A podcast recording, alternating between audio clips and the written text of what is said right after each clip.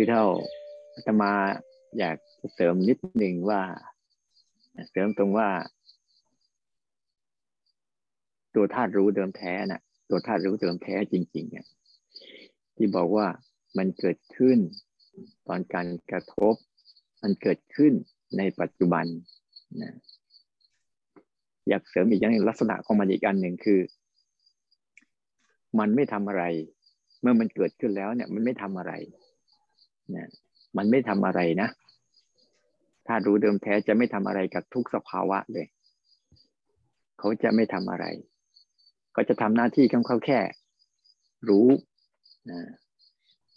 รู้เฉยๆแล้วต่อมาอีกอันหนึ่งมันจะซื่อๆมันจะมีอาการซื่อๆสิ่งนั้นเป็นอย่างไร รู้อย่างนั้น ให้สังเกตลักษณะของเขาดีๆว่าสิ่งที่เกิดขึ้นมาเขาเป็นอย่างไรเนี่ย ตัวรู้เขาก็จะรู้อย่างนั้นแหละ รู้แบบนั้นเลย ไม่มีการกระทำใด ๆ ออกไปจากธาตุรู้เดิมแท้ของเราหรอกก็จะเห็นว่าอ้าวอย่างคิดมาเขาก็รู้ว่าคิด ร้อนมารู้ว่าร้อน เย็นมารู้ว่าเย็นปวดมารู้ว่าปวดเมื่อยมารู้เมื่อยฟุ้งซ่านมารู้ฟุ้งซ่านเขาจะรู้ตรงตรงนี่ลักษณะของเขานะที่ครูบาอาจารย์ที่หลวงพ่อเทียนเนี่ยพุทธไอ้หลวงพ่อเทียนจะพูดว่ารู้ซื่อๆรู้ซื่อๆ เนี่ยความหมายอันเนี้ย ให้ดูดีๆ แต่มันจะกลับกันตรงกันข้าม ถ้าตัวหลงเนี่ยมันจะพยายามทำนะตัวรู้จริง ๆ จะไม่ทำอะไร แต่ตัวหลงเนี่ย มันจะมีการพยายามในใจที่จะทำอยู่เรื่อยๆ อวิชชา มันมีความความเก่งกาจอยู่อย่างหนึ่ง คือพยายามจะทำให้เรื่องจริง ๆ เรื่องง่าย ๆ ตรงๆเนี่ย เป็นเรื่องซับซ้อนให้ได้คนจะกลอกลวงให้ได้ เลยอยากเสริมว่าไอ้ธาตุรู้เดิมแท้ของเรานะมีลักษณะแบบเนี้ยนะแบบนี้นะไม่ได้ทำอะไรกับสภาวะเหล่านี้เลย ไม่ได้ทำอะไรเขาจะซื่อๆตรงๆเพราะทุกครั้งที่เขารู้ซื่อๆตรงๆนะเขาจะเริ่ม แยกตัวออกมาจากการอยู่ในกฎของอารมณ์เหล่านั้นทั้งหมดเลย แยกตัวออกมาจากความเป็นทุกข์แยกตัวออกมาจากการเป็น ไม่เที่ยง แยกตัวออกมาจากการดับสลายของอารมณ์ เขาจึงเห็นกระบวนการของการเป็นทุกข์ของทุกๆอารมณ์เห็นกระบวนการการเปลี่ยนแปลงในทุกๆ อารมณ์ และเห็นการกระบวนการในการดับไปทุก ๆ อารมณ์ ถ้าเราไม่มีธาตุรู้ตัวนี้ผมว่าเราจะไม่รู้จักไตรลักษณ์ไตรลักษณ์ทีนี้อ่า เราคงเข้าใจแล้วว่าในเบื้องต้นการปฏิบัติเขาเรียกว่า อารมณ์เบื้องต้นการปฏิบัตินะต้องเข้าใจสองเรื่องนี้ให้ชัด เรียกว่าฐานเบื้องต้นคือต้องรู้จักรูปนามนั่นแหละนะต้องเอาเอารูปนามอะไรเป็นอุปกรณ์นะอุปกรณ์ในการฝึก ให้เกิดให้สัมผัสกับธาตุรู้ในตนให้ให้ได้บ่อย โดยใช้อุปกรณ์ทั้งสองส่วนเนี่ยคือรูปนามสังเกตไหมว่าเราเราปฏิบัติในในลักษณะของยานสิบหกจะเริ่มอันแรกก่อนเลย คือรูปนามนี่แหละ เป็นเบื้องต้น โดยการกำหนดเมื่อกี้ที่ตมาอธิบาย เกี่ยวกับเรื่องให้เห็นชัดๆว่ากายล้วนๆกายล้วนๆเป็นอย่างไรกับใจล้วนๆใจล้วนๆก็คือธาตุรู้นั่นแหละไม่ต้องไปสับสนอะไรมาก ก็คือตัวรู้นั่นแหละ เป็นเป็นฝักฝ่ายของเป็นฝักฝ่ายของของใจ ทีนี้ไอ้กายล้วนๆอะ ที่อธิบายถึงว่ามันมีกายล้วนๆที่ไม่ได้เป็นอะไรกับอารมณ์แบบนี้เลย แล้วที่เกิดมาเป็นอารมณ์ที่มากระทบกับกาย เช่นยานยืนเดินนั่งนอนคู่เหยือดเคลื่อนไหวเลี้ยวซ้ายแลขวาก้มเงยเป็นไข้นานาชนิดเจ็บป่วยไม่สบายต่างๆ นี่ไม่ใช่กายนะ แต่เป็นรังของโรคเป็นโรคของกายเฉยๆแต่ไม่ใช่ตัวกาย เพราะบางครั้งมันจะหายไปเองมัน แล้วร่างกายก็ยังคงอยู่ร่างกายก็จะอยู่ในกฎนี้เหมือนกัน แต่ว่ามันสลายตัวช้ากว่า สลายตัวช้ากว่า สิ่งที่มาคืออาศัยร่างกายเกิด สิ่งที่มาอาศัยร่างกายเกิดเนี่ย จะผันแปรและเปลี่ยนแปลงตัวเองไปตลอดเวลา อยู่เรื่อยๆเดี๋ยวเย็นวูบหนึ่งเดี๋ยวร้อนวูบหนึ่งเดี๋ยวปวดวูบหนึ่งเดี๋ยวเมื่อยวูบหนึ่งทีนี้ในในบรรดา ถ้าเราอยู่กับฐานกายปุ๊บเราก็จะได้ฐานตัวตัวรับ ที่เมื่อวานบอกว่า ฐานตัวรับเนี่ยตัวรับนะอีก แต่ตาก็จะเป็นฐานหนึ่งในการรับรูป หูก็เป็นฐานหนึ่งในการรับเสียงจมูกก็เป็นฐานหนึ่งในการรับกลิ่นลิ้นก็เป็นฐานหนึ่งในการรับรสนะอันนี้อันนี้คือโครงการไอ้ทั้งหมดเนี่ยคือฝักฝ่ายของรูปนะเราต้องเข้าใจต้องเริ่มฝึกหัด ให้รู้เนี่ยมันรู้จักว่าอันที่ฝักฝ่ายของรูป ทุกครั้งที่มันเกิดขึ้นมาหูได้ยินเสียงเนี่ย ก็จะมีสามสิ่งเกิดขึ้นมาเลยทันที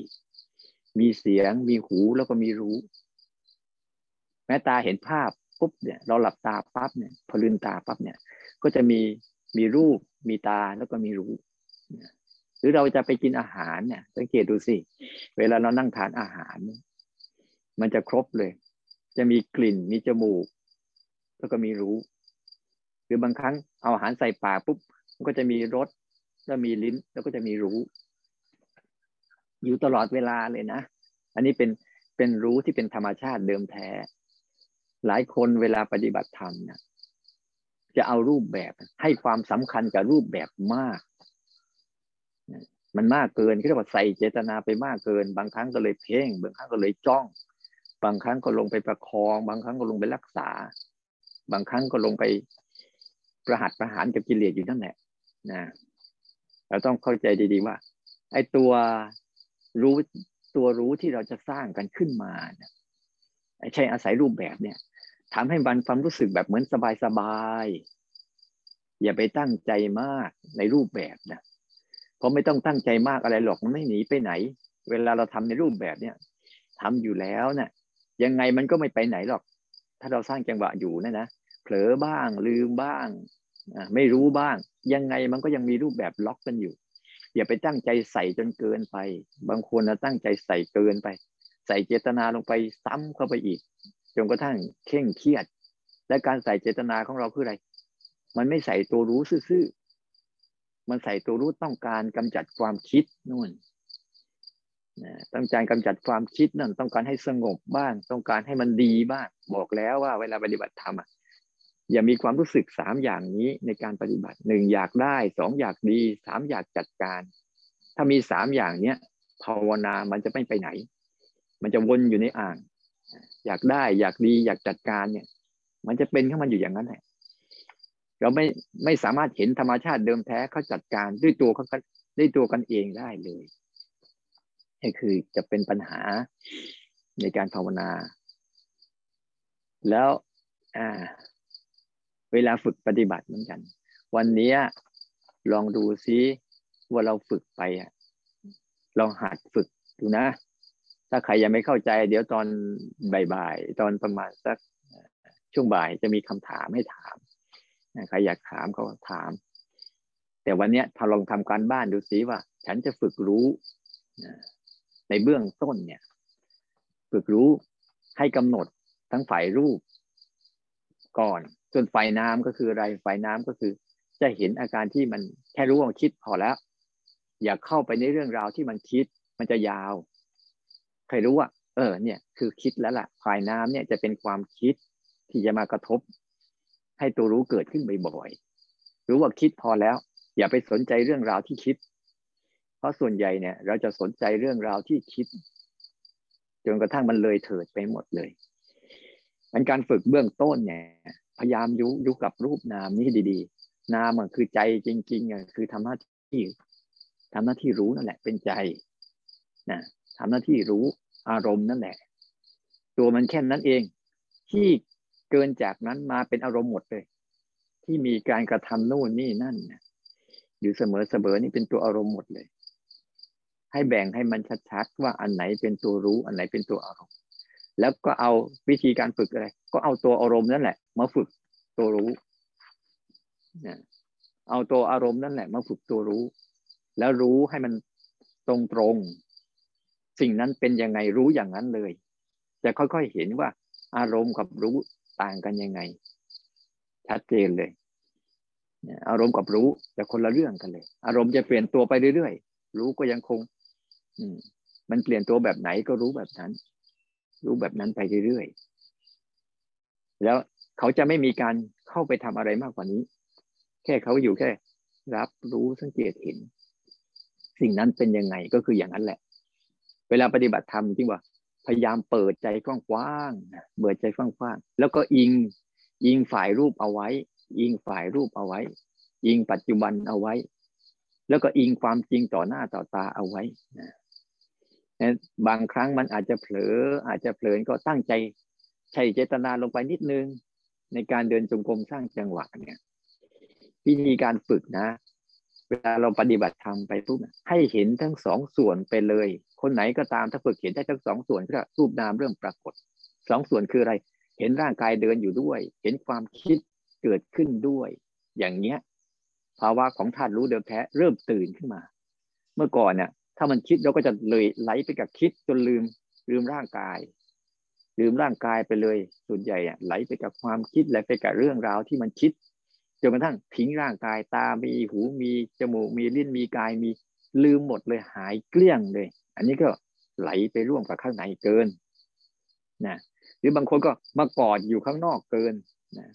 จะตั้งการที่จะอยู่กับกายนี่แหละ เพื่อจะให้มันสงบ เพื่อจะให้มันไม่คิดนะ เพื่อจะให้มันจัดการกับความคิดจัดการกับอารมณ์ภายในให้ ให้ไม่มี อันนี้ก็เกินไปแล้วเนี่ยเกินไป มีเจตนาสูงเกินไป มีความพยายามมากเกินไป แต่ถ้าประคองความรู้สึกว่าให้เห็นทั้งสองส่วน ให้เห็นทั้งคู่ไปเลย ไปด้วยกัน เดินไปด้วย คิดไปด้วย แต่ก็รู้ทั้งเดินรู้ทั้งคิด เนี่ยภาวะของตัวรูปนามจะปรากฏอยู่ตรงนี้ อยู่ระหว่างสองเรื่องนี้แหละ คอยดักเห็นพฤติกรรม นะพฤติกรรม เพราะเรามาปฏิบัติธรรมเพื่อดูพฤติกรรม ดูพฤติกรรมของการปรุงแต่ง ไม่ใช่มาปฏิบัติธรรมเพื่อจัดการกับการปรุงแต่งจำหลักการนี้ดีๆนะ เราจะมาดูพฤติกรรมของการปรุงแต่ง ที่มันมีลักษณะของมันเฉพาะ เฉพาะตัวทั้งหมดเลย ทุกอารมณ์ ทุกการปรุงแต่งเขาจะมีลักษณะเฉพาะของเขา และเราไม่ทันที่จะฝึกรู้ให้ชัดเจนนี่แหละ เราเลยหลงไปในลักษณะของเขา เช่นลักษณะของความฟุ้งซ่านเขาก็จะมีอย่างหนึ่งลักษณะความสงบเขาก็มีอย่างหนึ่งลักษณะความโกรธก็มีอย่างหนึ่งลักษณะความเมตตาก็มีอย่างหนึ่งภายในเรา แต่ละสิ่งที่เขาปรุงแต่งขึ้นมา ที่ก็สร้างอารมณ์ขึ้นมา ก็จะมีลักษณะเฉพาะตัว เหมือนธาตุรู้ก็มีลักษณะเฉพาะตัว ของมัน อย่างที่ว่า ลักษณะของธาตุรู้มีลักษณะเฉพาะตัวที่พูดหนึ่งมันเวลามีอะไรกระทบมาปุ๊บ มันก็จะมีธาตุรู้ขึ้นมา แล้วว่าเวลามันก็จะอยู่ในลักษณะปัจจุบันเป็นหลัก แล้วมันจะอยู่ในลักษณะรู้เป็นหลักนะรู้เป็นหลักไม่ได้จัดการอะไร แล้วต่อมาคือมันจะไม่ทำอะไร ภาวะรู้จริง ๆจำไว้เลย ภาวะรู้จริง ๆ ที่เป็นธาตุรู้เดิมแท้เขาจะไม่ทำอะไร แต่ภาวะที่ทำอะไรทั้งหมดนะเป็นภาวะของรูปและนาม เป็นภาวะของอารมณ์ทั้งหมดเลย ให้มันชัดเจนตรงนี้ในใจอะแล้วจะไปต่อได้ง่าย เวลาเราฝึกปฏิบัติแล้วพอเราเลิกจากปฏิบัติปั๊บเนี่ย เราไปทำกิจกรรมต่างๆแล้วก็สนใจนะสนใจการกินอ้าวเป็นยังไง รู้สึกไหมสนใจการเกิดก่อน สนใจอาการที่เกิดก่อนแล้วรู้ เกิดก่อนแล้วรู้ เราจะเห็นว่าลิ้น ตาหูจมูกลิ้นกายเนี่ย เป็นส่วนหนึ่งไปเลย ส่วนอารมณ์คือรูปเสียงกลิ่นรสสัมผัสก็เป็นอีกส่วนหนึ่งที่ไม่ได้เกี่ยวข้องกันเลย ส่วนสภาพของตัวธาตุรู้เดิมแท้ก็เป็นอีกส่วนหนึ่ง ที่ไม่ได้เกี่ยวข้องกันเลย แต่ด้วยความไวในการผสมประสานเนี่ย โดยอวิชชาเนี่ยมันจะมามันจะจับมาผสมเป็นการคิด คิดก็เป็นอีกส่วนหนึ่งที่ไม่ได้เกี่ยวกับรู้ ทุกสิ่งทุกอย่างบนโลกใบนี้ เขาแยกจากกันอยู่แล้ว แต่ด้วยความปรุงแต่งนี่แหละ เจ้าสังขารนี่แหละเขาจะจับมารวมกันให้เป็นเรื่องใดเรื่องหนึ่งนั้นถ้าธาตุรู้เราเกิดขึ้นเต็มที่เราจะเห็นว่าอ๋อมันเป็นคนละสัดส่วนกัน มันเหมือนกับแม่ครัวทำกับข้าว เขาก็จะมีวัตถุดิบแต่ละอย่าง แต่ละชนิดผักบ้างมะเขือบ้างพริกบ้างกะปิน้ำปลา หรือ หมูปลา แต่ละอย่างเขาม่อยู่คนละอันกัน เสร็จแล้วเขาจับมารวมกัน ให้เป็นอาหารจานหนึ่งชนิดหนึ่งขึ้นมา ในจังหวะนี้แหละที่ที่จังหวะที่เราไม่ได้รู้ว่า เออนั่นคือเหตุมันนะ มันมาจากสิ่งนี้สิ่งนี้คือมันแกงหม้อหนึ่งมาจากอะไร ก็จะได้จากกะปิน้ำปลานะหรือผงชูรสหรือ อ่า หรือผักผักชนิดมะเขือบ้าง มะเขือพวงบ้างมะเขือยาวบ้างมะเขือเปาะบ้าง หรือถั่วปักยาวบ้างหรือเยอะแยะ ส่วนปลาก็เป็นส่วนปลา เสร็จแล้วจับมาปรุงมาเป็น มาเป็นแกงหม้อหนึ่ง เราอะมักหลงไปกับการปรุงแต่งนี่แหละ มันจึงแยกไม่ค่อยออก มันจึงดูไม่ค่อยชัดว่าอะไรเป็นอะไรแต่ถ้าเรามาเริ่มต้นจากการฝึกตรงนี้ให้ดีๆนะปูพื้นฐานมันดีๆว่ากายเป็นกาย สิ่งที่เกิดกับกายก็เป็นส่วนหนึ่ง หูเป็นหู เสียงเป็นเสียงก็ส่วนหนึ่ง คิดเป็นคิดตัวรู้ก็เป็นตัวรู้ส่วนหนึ่ง คอยดักฝึกอย่างนี้บ่อยๆ มันจะเกิดการแยกรูปแยกนาม แยกตัวรู้ออกจากตัวอารมณ์นะ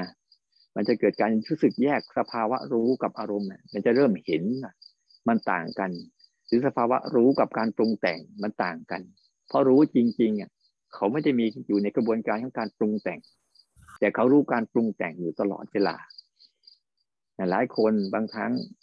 ปฏิบัติธรรมแล้วก็อยากให้มันดี อยากให้มันได้ อยากจัดการพฤติกรรมเหล่านี้เนี่ย มันเป็นพฤติกรรมในการส่งเสริมความอยาก ส่งเสริมตัณหา ไม่ใช่พฤติกรรมของการยอมรับเคารพศึกษาเรียนศึกษาเรียนรู้ แต่พฤติกรรมที่มันยอมรับว่าทุกสิ่งจะต้องเป็นอย่างนี้แหละ แล้วเคารพการเป็นของเขาอย่างนี้แหละ แล้วก็เรียนรู้เข้าไป บ่อยๆแล้วเวลาเราไปกินอาหารหรือทำกิจกรรมส่วนตัวเนี่ย พยายามนะพยายามใส่เจตนาลงไปใส่เจตนาลงไปที่จะให้เขาเกิดก่อนแล้วรู้ เกิดก่อนแล้วรู้ วันเนี้ยไปหัดรู้แบบเนี้ย รู้สั้นๆรู้สั้นๆเราใช้แต่ละเรื่องอะลองใช้ซิลองไปฝึกสองอย่างดูสิสามการกับการรู้สั้นๆ เพราะในสามการนั้นมีการรู้สั้น ๆอยู่แล้วเพื่อเพื่อส่งเสริมการรู้สั้น ๆ ให้มันดีขึ้น โดยเราใช้กิจกรรมในการจะจะสนใจในการที่จะทำอะไรเนี่ย ให้มันละเอียดขึ้น ทีขึ้น บ่อยขึ้น เพื่อจะทำให้จิตเนี่ยได้สัมผัสธาตุรู้เดิมแท้ในตัวเราได้เยอะขึ้นได้บ่อยขึ้น ไม่งั้นแล้วเขาจะย้ายจากการคิดไม่ได้ เขาจะสนใจการคิดการนึกการ คิดการนึกอยู่นั่นแหละจะมีแต่การคิดการนึกอยู่นั่นแหละ จะกลับมาตั้งฝากฝากเนี้ยฝากเนี้ยไม่ค่อยเป็น เราต้องพยายามนะ พยายามเอาอยู่กับปัจจุบัน เอาอยู่กับการกับฐานกาย ตาหูจมูกลิ้นกายนี่เป็นฐานที่ดีที่สุด ถ้าใครรู้สึกกับมันบ่อยๆเออไออันหนึ่งอยากจะขยายนิดนึงเวลาอยู่กับกายล้วนๆอะ จะเป็นยังไง แล้วเวลาเราอยู่กับอารมณ์ที่เกิดกับกายเป็นยังไง วิธีการสังเกตนะ ถ้าอยู่กับกายล้วนๆเนี่ย มันจะเห็นอาการที่เกิดกับกายเยอะมากเลยฝักฝ่ายของกายเนี่ยมันจะเห็นเต็มไปหมดเลย อย่างเช่น ถ้าอยู่กับกายล้วนๆเหมือนตอนเนี้ยเราเห็นไหมถ้าอยู่กับกายล้วนๆจะมีอาการเคลื่อนไหวเกิดขึ้นมาแล้ว มีอาการนั่งเกิดขึ้นมาแล้ว มีอาการอุ่นอาการเย็นอาการร้อนเกิดขึ้นมาอีกแล้ว หรือมีอาการหนักบางทีนั่งนานๆปุ๊บอะแรกๆนั่งมันเบา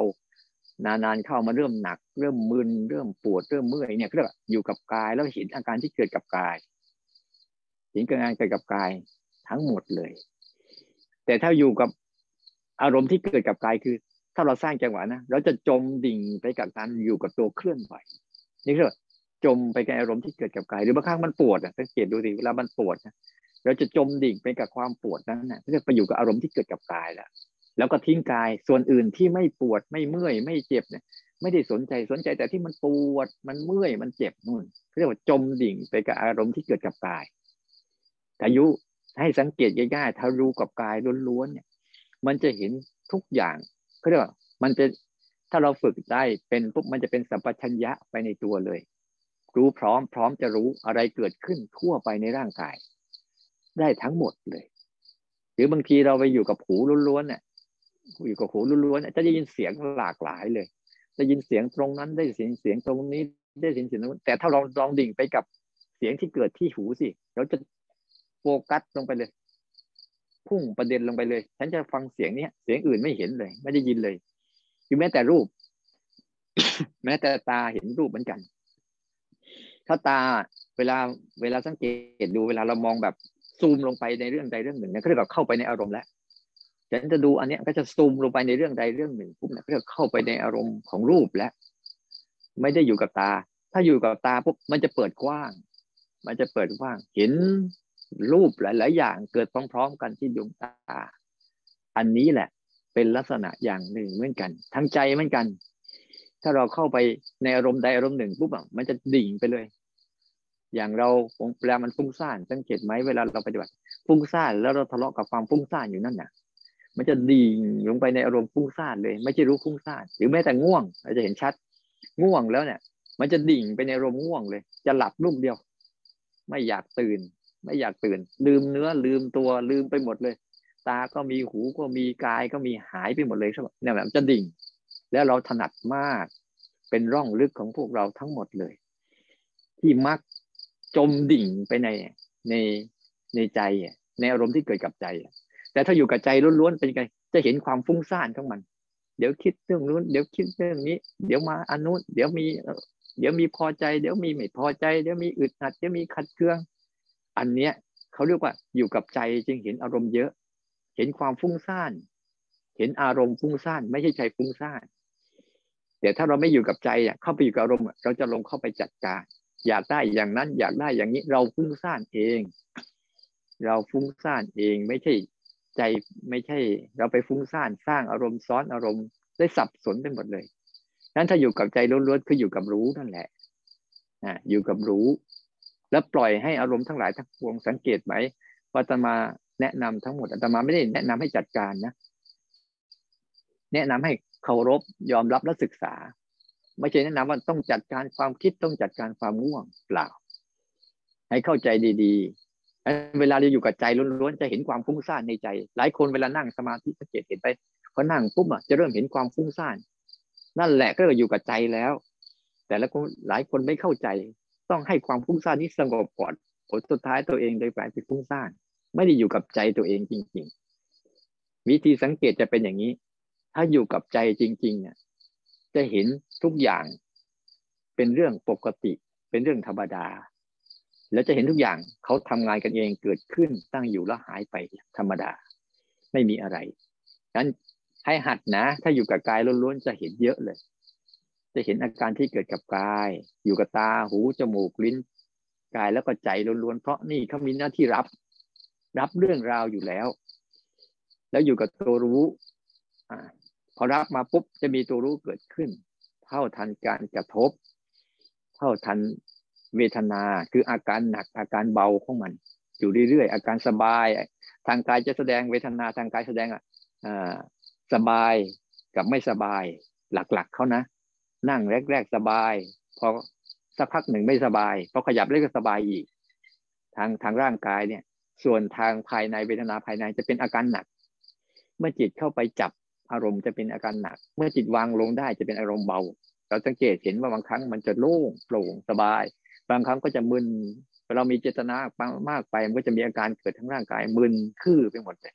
ไม่เป็นไรให้เห็นไว้ว่าเนี่ยเออ มันเข้าไปแล้วไม่หนักวางลงมันเบา